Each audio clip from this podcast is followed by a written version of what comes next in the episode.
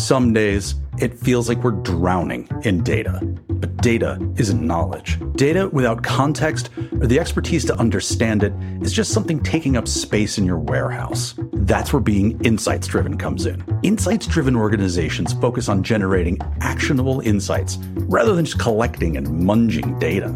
Insights drive better decisions. Welcome to the Insights Factor.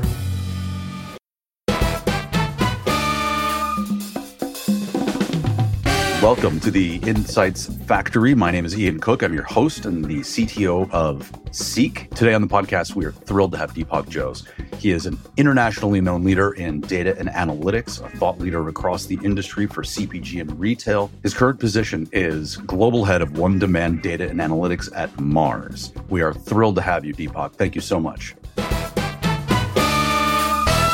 Thank you very much. And I think I'm really thrilled to be here. As part of my journey at Mars Wrigley, I am very thrilled to be part of the One Demand Data and Analytics Solutions team. My team focuses on building data-driven decision-making capability, data products to drive value for the organization. So very excited to be here. And it's always thrilling to represent the team on behalf of a fantastic group of people. Fantastic. Well, we're thrilled to have you. I do want to start right there, though, with your job title. It's really interesting. One Demand Data and Analytics, and one of the things that you're known for is working on data as well as insights. What does One Demand mean for Mars and for you? So One Demand is a broader transformation program within Mars Wrigley as an organization. Now, the easiest way to explain is by giving you a metaphor. You might have heard this quote from Sam Walton. The goal of a company is to give the customer service not just the best, but legendary. Now, what he told several decades back, it still holds true. And for Mars Wrigley as an organization also, our biggest aim is to give the best integrated brand experience.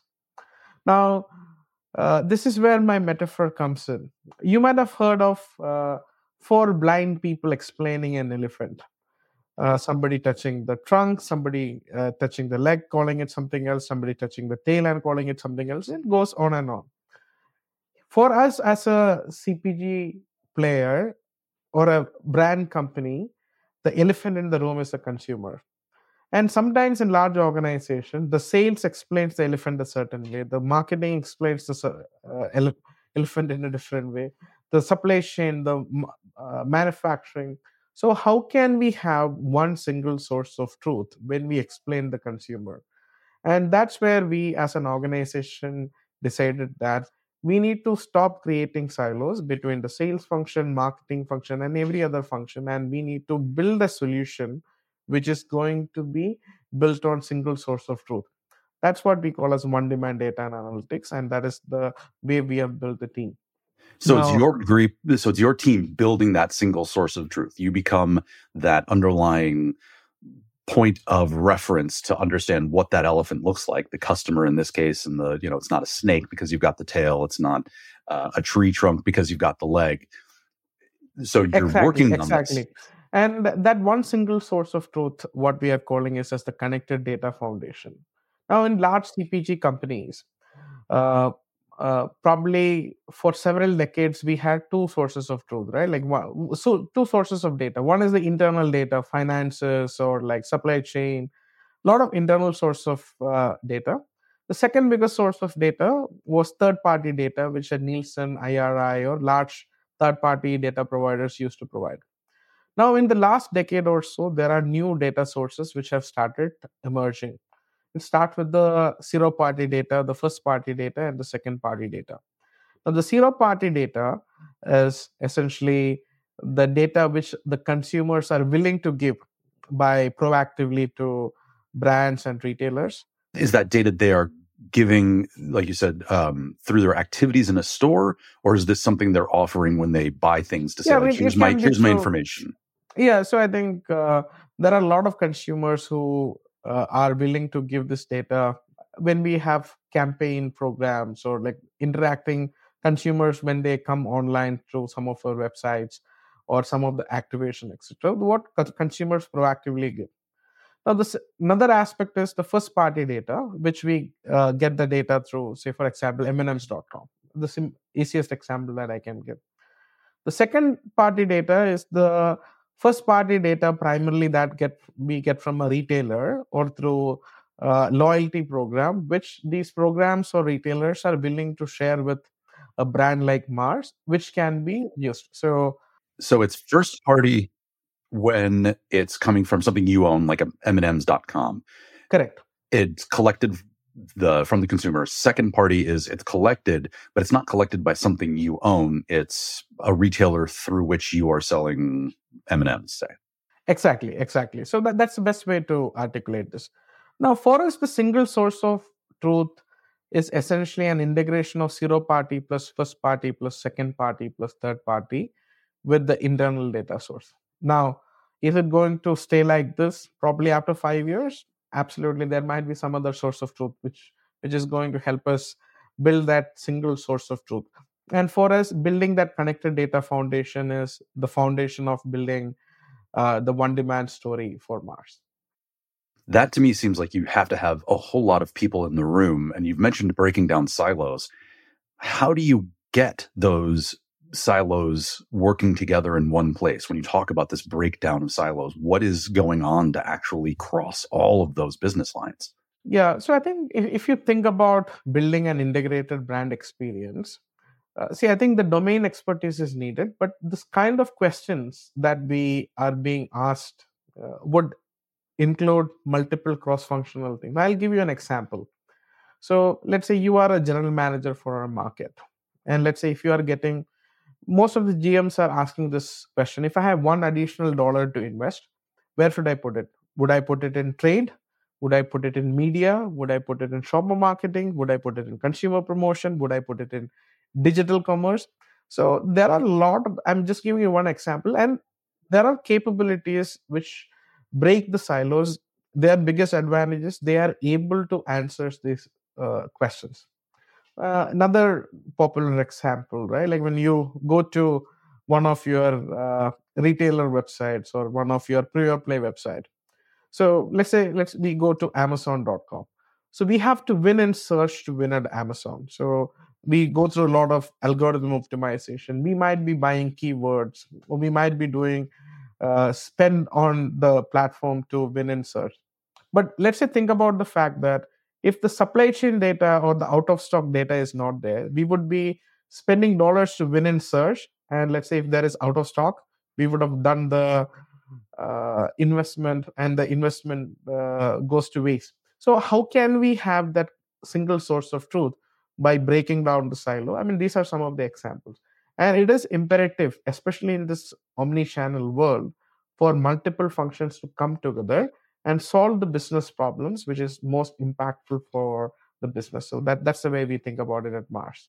That's really interesting. One of the things I think of that might introduce, that are a set of problems to tackle or opportunities, if you're a more optimistic speaker than me, like every problem is not it's a challenge or an opportunity.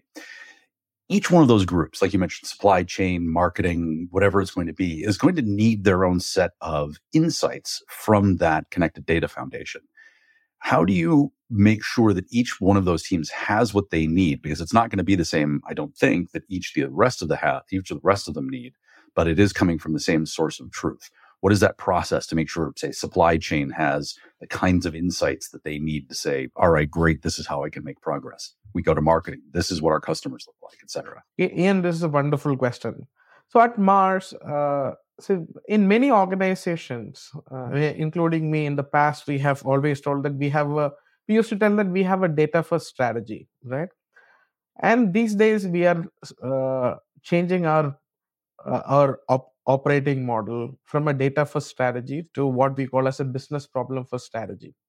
Now, if you are 15 years back, we used to spend millions of dollars in building a data warehouse. Probably 5 to 10 years back, we started building data lakes. These days, we are building lake houses. In the future, we might be building data mesh, right? So it's always a data foundation. And sitting on top of that, I mean, leveraging the data, we would generate some knowledge and insights. And leveraging this insights, we would take some actions which would create some value for the company. Now, my provocation, and this is what we have done at Mars, is we wanted to invert the pyramid. We decided we have to start with the business problem first kind of a mindset. So what is a business problem first? You need to have a very clear understanding of what you are going to solve and how it is going to get embedded and how this is going to make a decision better for your organization.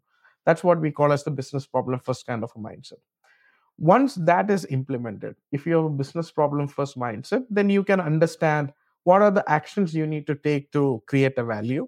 And to generate those value or take those actions, what is the knowledge and the insights that you need? And for generating those insights, what is the data you need to have? So instead of having a data-first strategy, we are operating in the business problem-first, data-second kind of a strategy. That is going to be very important. That business problem-first strategy is going to help us prioritize our efforts, and we can have a decision-backed kind of an approach and enable some significant decision for the company. I think that is the biggest operating opportunity for us, in my opinion. I think that's really interesting. In a lot of places I talk to, there is a push to always talk about being data-driven. And I've always wondered if that's the right order in which to go through things. And it sounds like perhaps you're doing things in a slightly different way. Would that be correct? I think, so the key theme is like, it is not essentially, the decision-making should be always data-driven.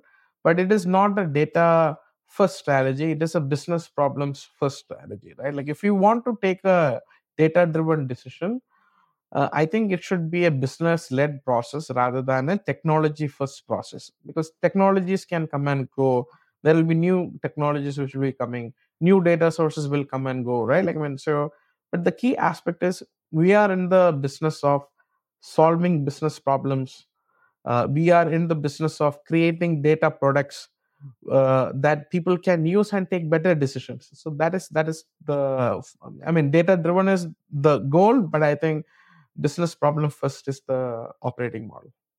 So when you work with these other groups, is it the case that they come to you with their business problem? Do you help them think that way? Or one of the patterns I've often seen from a lot of groups is the data team at any company becomes this sort of ad hoc query machine. They come, they show up, and they're like, I want 3 years of data about this, and just hand that to me. That sounds like a lot of kind of a pattern that you have to work on people with. Am I correct in that? Or have you found that a lot of people really adopt this business problem? Well, absolutely, strategy? Absolutely. And there are some of the capabilities our organization have built, the business team have built, it is some of the best in class in the world, right? I mean, and it depends on and obviously there are areas where we need to make a lot of progress as well. Now, one thing I am personally proud of is some of the work that we have done in the revenue growth management space. So working with the business domain leaders, we have identified some of the top business questions that we need to solve. And we have built data analytics capability to enable solving these business problems. How to optimize the promotions, how to do trade architecture, how to do strategic pricing, etc. All of these, depending on whichever domain we work with, at Mars, we use something called DVF framework, desirability, viability, and a feasibility framework. And all right, that's new to me. Yeah, so the DVS framework that we use at Mars, and we keep users at the heart of whatever decisions that we do. What is the desirability, feasibility, and viability? Depending on understanding the user needs, we'll be able to create the right kind of tools for the right kind of persona. So that's been our experience. Now, at the same time, it is very important to have people who have a very dynamic and a solid understanding of various data sources as well. New sources will come through, new technology will come through. For me, analytics practitioner should have a combination of three skill sets: the math skills, the technology skills, and most importantly, the business skills. So a combination of these three can be very good, and it can help us drive some competitive advantage. That sounds like a tough person to find. When you say the business skills, do you mean like deep knowledge in CPG? Or maybe something, can they come with, well, I know how to frame some business questions, How far into the business do you think those analysts need to go? See, I have two kinds of, there are different kinds of associate, but I think broadly two career paths that I've seen. I've seen people who have been in sales or category management who were really embedded within the business, who have developed their passion in data and analytics, and they have developed themselves to leaders in data analytics. Now, these folks are, they have gone through the learning of understanding what is the fundamentals of data sciences, data engineering, etc., as they have grown to this role. Then I've also seen data scientists, the new gen data scientists who have been doing their job really well, and they have developed or built their passion to work very closely with the business. They've learned the business problem really well, and they've built their expertise. Now, one thing it is undoubtedly, I can say, is it is difficult to find these two talents, but I think it is all about our ability to give associates a career path so that we give them, we help them to reach a path like this. Is there any opportunity, or have you had the chance to talk with the other side of the house, for lack of a better term, about going the other direction? Do you often require that your business experts at Mars have some data skills or some technology skills enough to at least have a conversation about the data that they're looking for, understanding the structure of the data? Or do they generally come to you much more with, look, I know the business problem I'm trying to solve, but, you tell me what data set is out there and what fields you need. I'm washing my hands of it. Yeah, it's definitely a combination of both. And I think some of my favorite business product owners have a phenomenal understanding of what is happening in the data space. These are the leaders who ask us, hey, when the generative AI wave was coming, the large language models were being used, they asked us, hey, maybe you should leverage, here is a manual automation task that we are seeing. Maybe you should build an LLM to solve for it. So there are business leaders who are in depth in business, who also have the point of view on technology. I've seen that happening. That is not at all unusual. Now, you will also see leaders that, they have a fantastic understanding of the business, but when it comes to data, we would have to step in and be their partner while solving the problem. I've seen in both spectrum, and everybody comes with their own strengths, is what I would say. Fantastic. Well, I would certainly lose my podcaster license being a data-oriented podcast if I wasn't going to ask about generative AI. Fortunately, you teed it up for me. Let's start very broad. How are you experimenting with generative AI at Mars? Yeah, so as I start talking about generative AI, right? Responsible usage of generative AI is really, really important for Mars. Mars is a purpose-driven organization. We say the world we want tomorrow starts with how we do business today. So it's really important for us to have a responsibility strategy and how we are using generative AI or any other technologies. We partner with companies like Microsoft, Responsible AI Institute, to make sure that we follow the guidelines. We have internal benchmarks and standards. So that is something that we are doing. When it comes to generative AI experimentation, we have built a framework. And I think the framework that our team is using is called do things better, and do better things.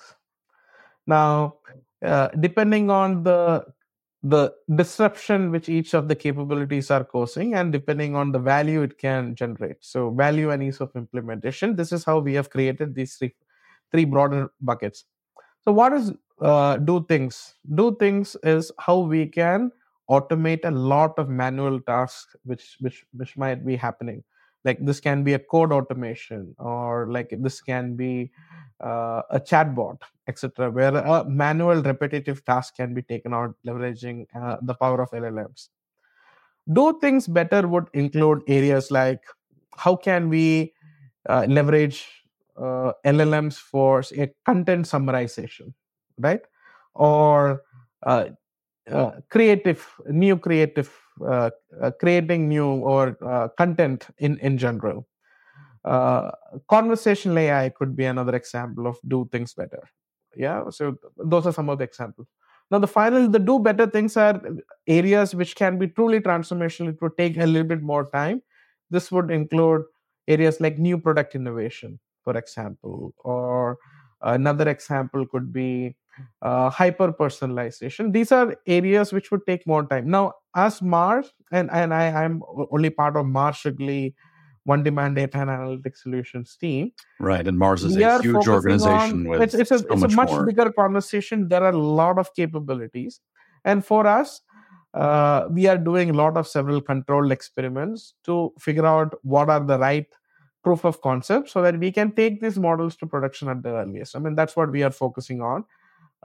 One of my biggest fear is, I mean, we can do a lot of experiments. Matter of fact, we can have a graveyard of POCs after a period of time. How can we scale it is going to be very important.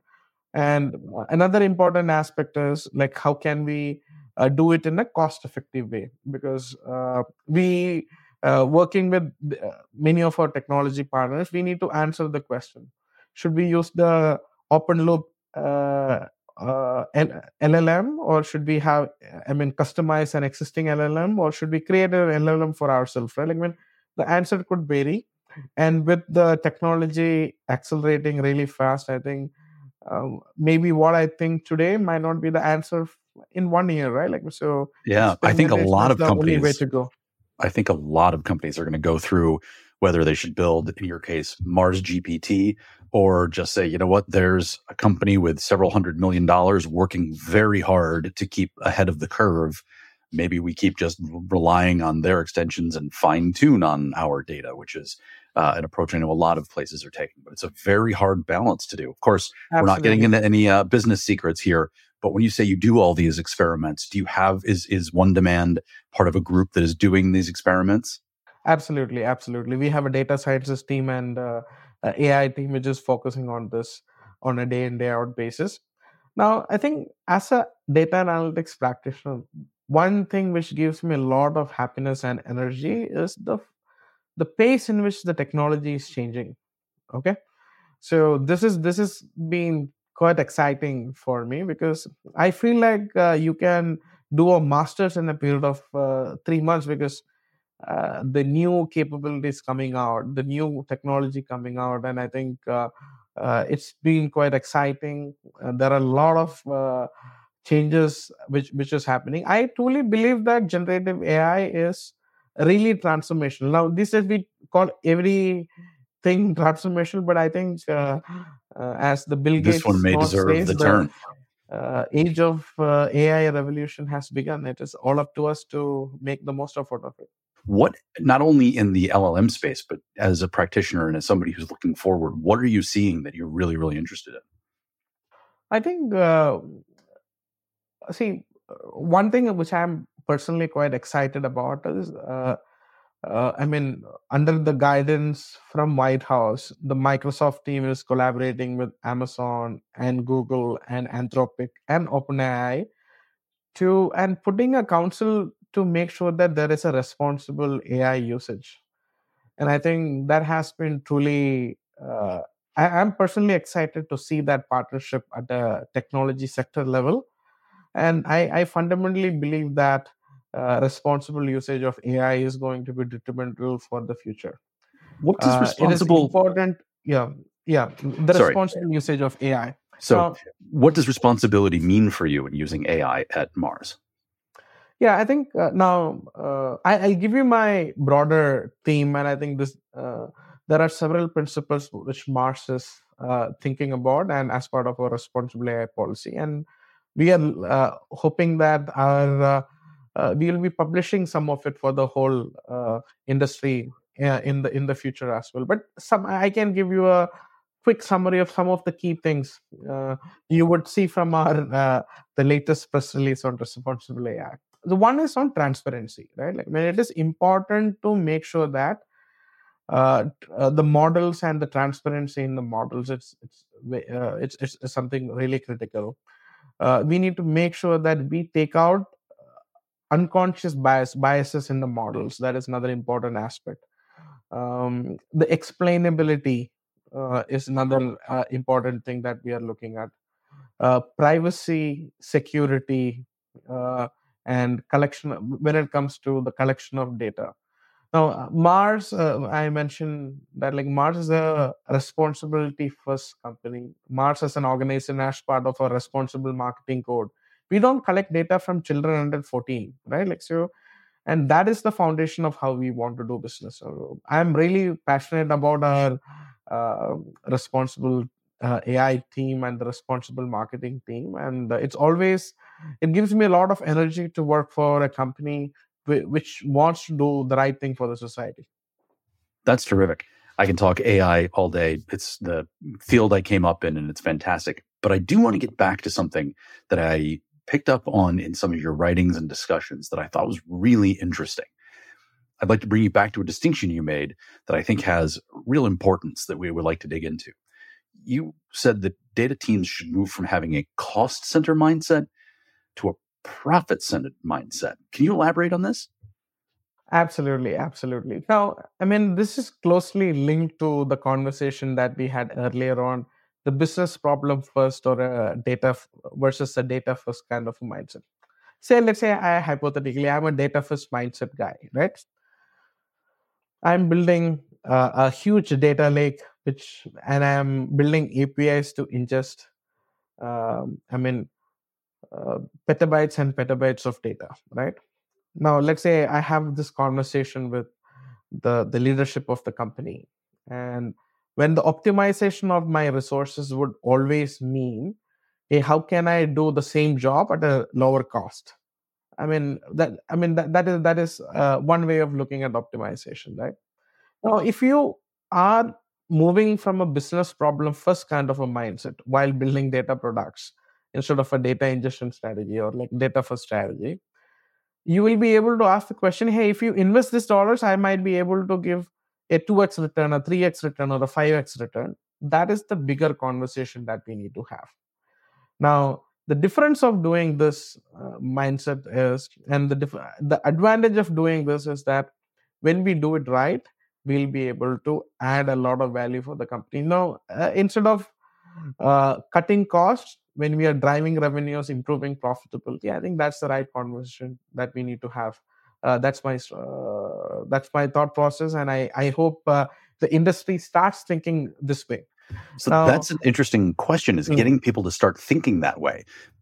Tell me about experiences you've had in trying to get people to think that way that have gone well or maybe not as well. What are the common bumps in the road that you often hear? I think I'm seeing a lot of industry leaders are leading this, right? The value first mindset is not something patented to Mars or patented to me. I've heard several industry leaders talking about that business problem first mindset. So I think this is not new.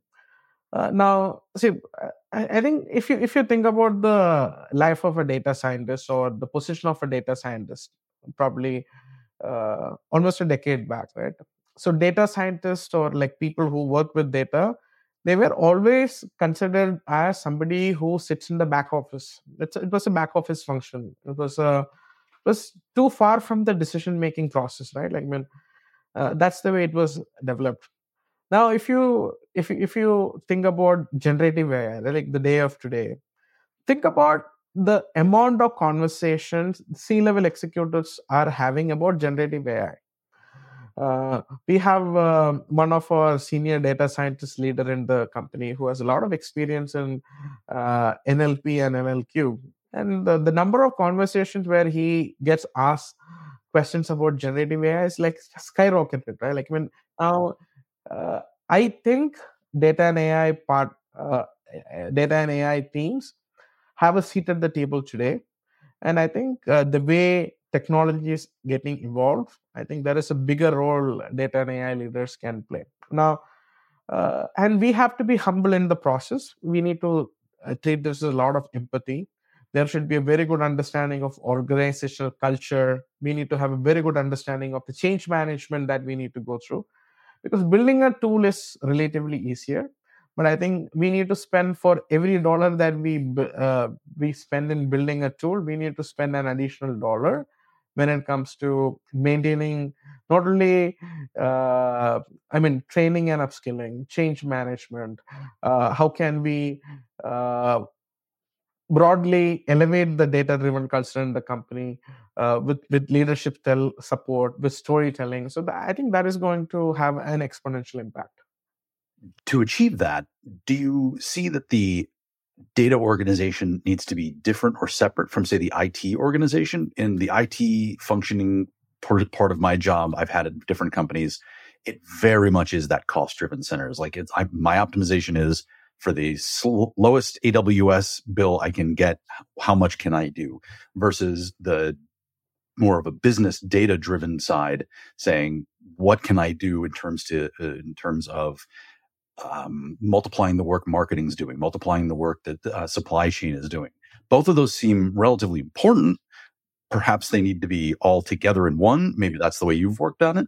I think I have seen both of the models working, and both of the models working well in different organizations. So I think the org structure is not the key thing, but the effectiveness of the operating model is the more important thing. So, for example, during my stint at Coca-Cola, a lot of the data analytics function were sitting within the business unit, reporting to the business. In my current role, I report to my leader, who reports into the chief growth officer of the company. Right? Like I said, it's a very business-focused function. Now, we have seen a lot of aspects of it is working really well.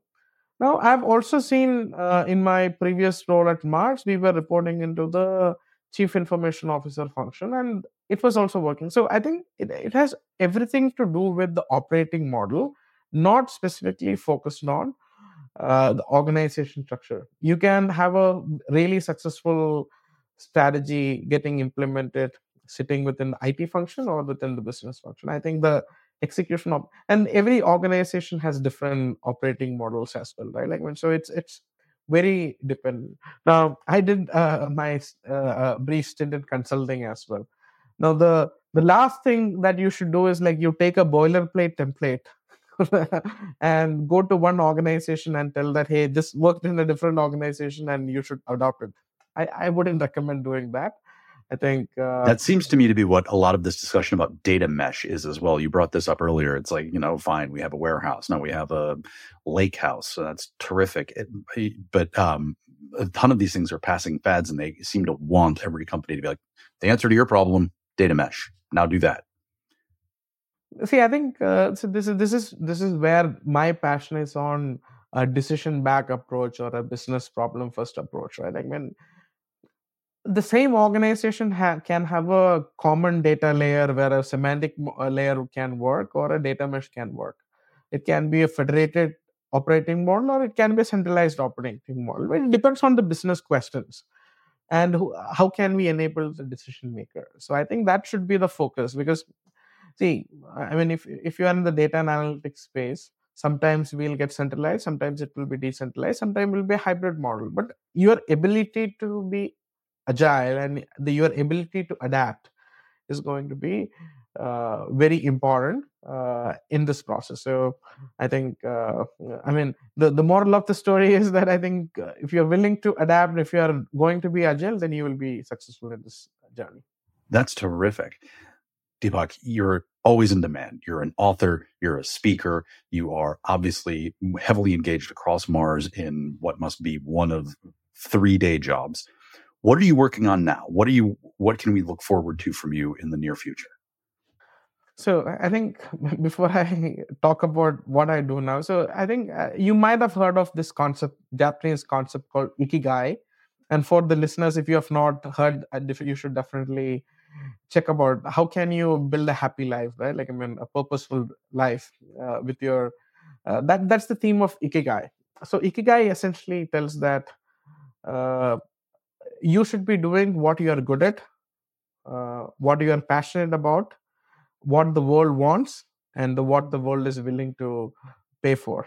And for me, my current role at Mars is in the intersection of a lot of these things. And I think it gives me a lot of energy to do this.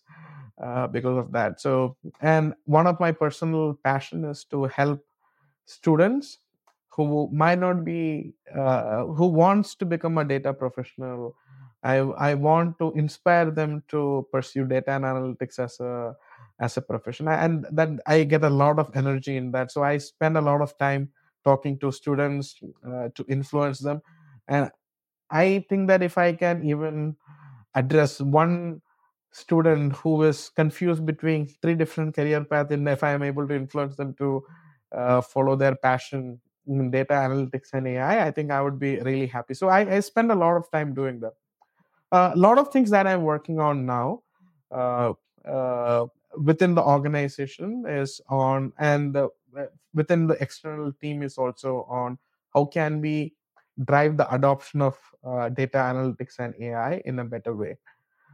I still see that in a lot of large organizations.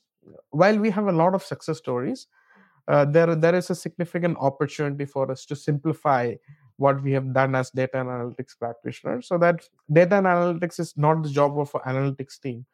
Data and analytics should be built as part of the DNA of everybody in the organization. So a lot of exciting conversations in those regard, which gives me a lot of energy. Fantastic. Well, Deepak, before I let you go, I want to say I've had a fantastic time talking with you. Everybody who's listened to this is going to want to hear more from you. Where can they find you, or where can they find more of your writings and the presentations you've given? Yeah, I think I would have liked to say I think you should follow me on Threads, but I'm not active on Threads. I'm quite. You can reach out to me on LinkedIn. You will find me as Deepak Jose. I think that's the best way to keep in touch, and I make it a point that if there is something significant happening in my career, or if I see some cool work, I try to share. And that's the one way I want to give back to the community. So that's the best way to keep in touch. I look forward to connecting with a lot of your audience, and I would love to have this intellectual conversation going forward. Well, I know I have thoroughly enjoyed it, and everybody else is going to love hearing from you as well. So best of luck with everything you're working on. Hopefully we can have you back again, and maybe the next time Google releases a Chat GPT killer, you can come on. We can talk about how that's going to transform everything. All right. I think I'm looking forward to it. And my closing comment to your audience, right? Like, I grew up in India, so a lot of my leadership principles are influenced by Mother Teresa. So she once told this thing. Not all of us can do great things, but all of us can do small things with great love. So my call to action to all of you is find the small things you are really passionate about, and do it with a lot of love. That is going to change the world, and that's how you can hit the ball out of the park. So at Mars, we say the world we want tomorrow starts with how we do business today, and your tomorrow starts today. So have a nice time and find your things which you are passionate about. Beautiful. Thank you so much, Deepak. Have a great day. Thank you, Ian. Thank you for giving me this opportunity. This podcast is proudly sponsored by Seek, the leader in cloud-based creation and delivery of industry-focused insights. Thank you for listening. If you liked it, please feel free to rate and subscribe wherever you get your podcasts.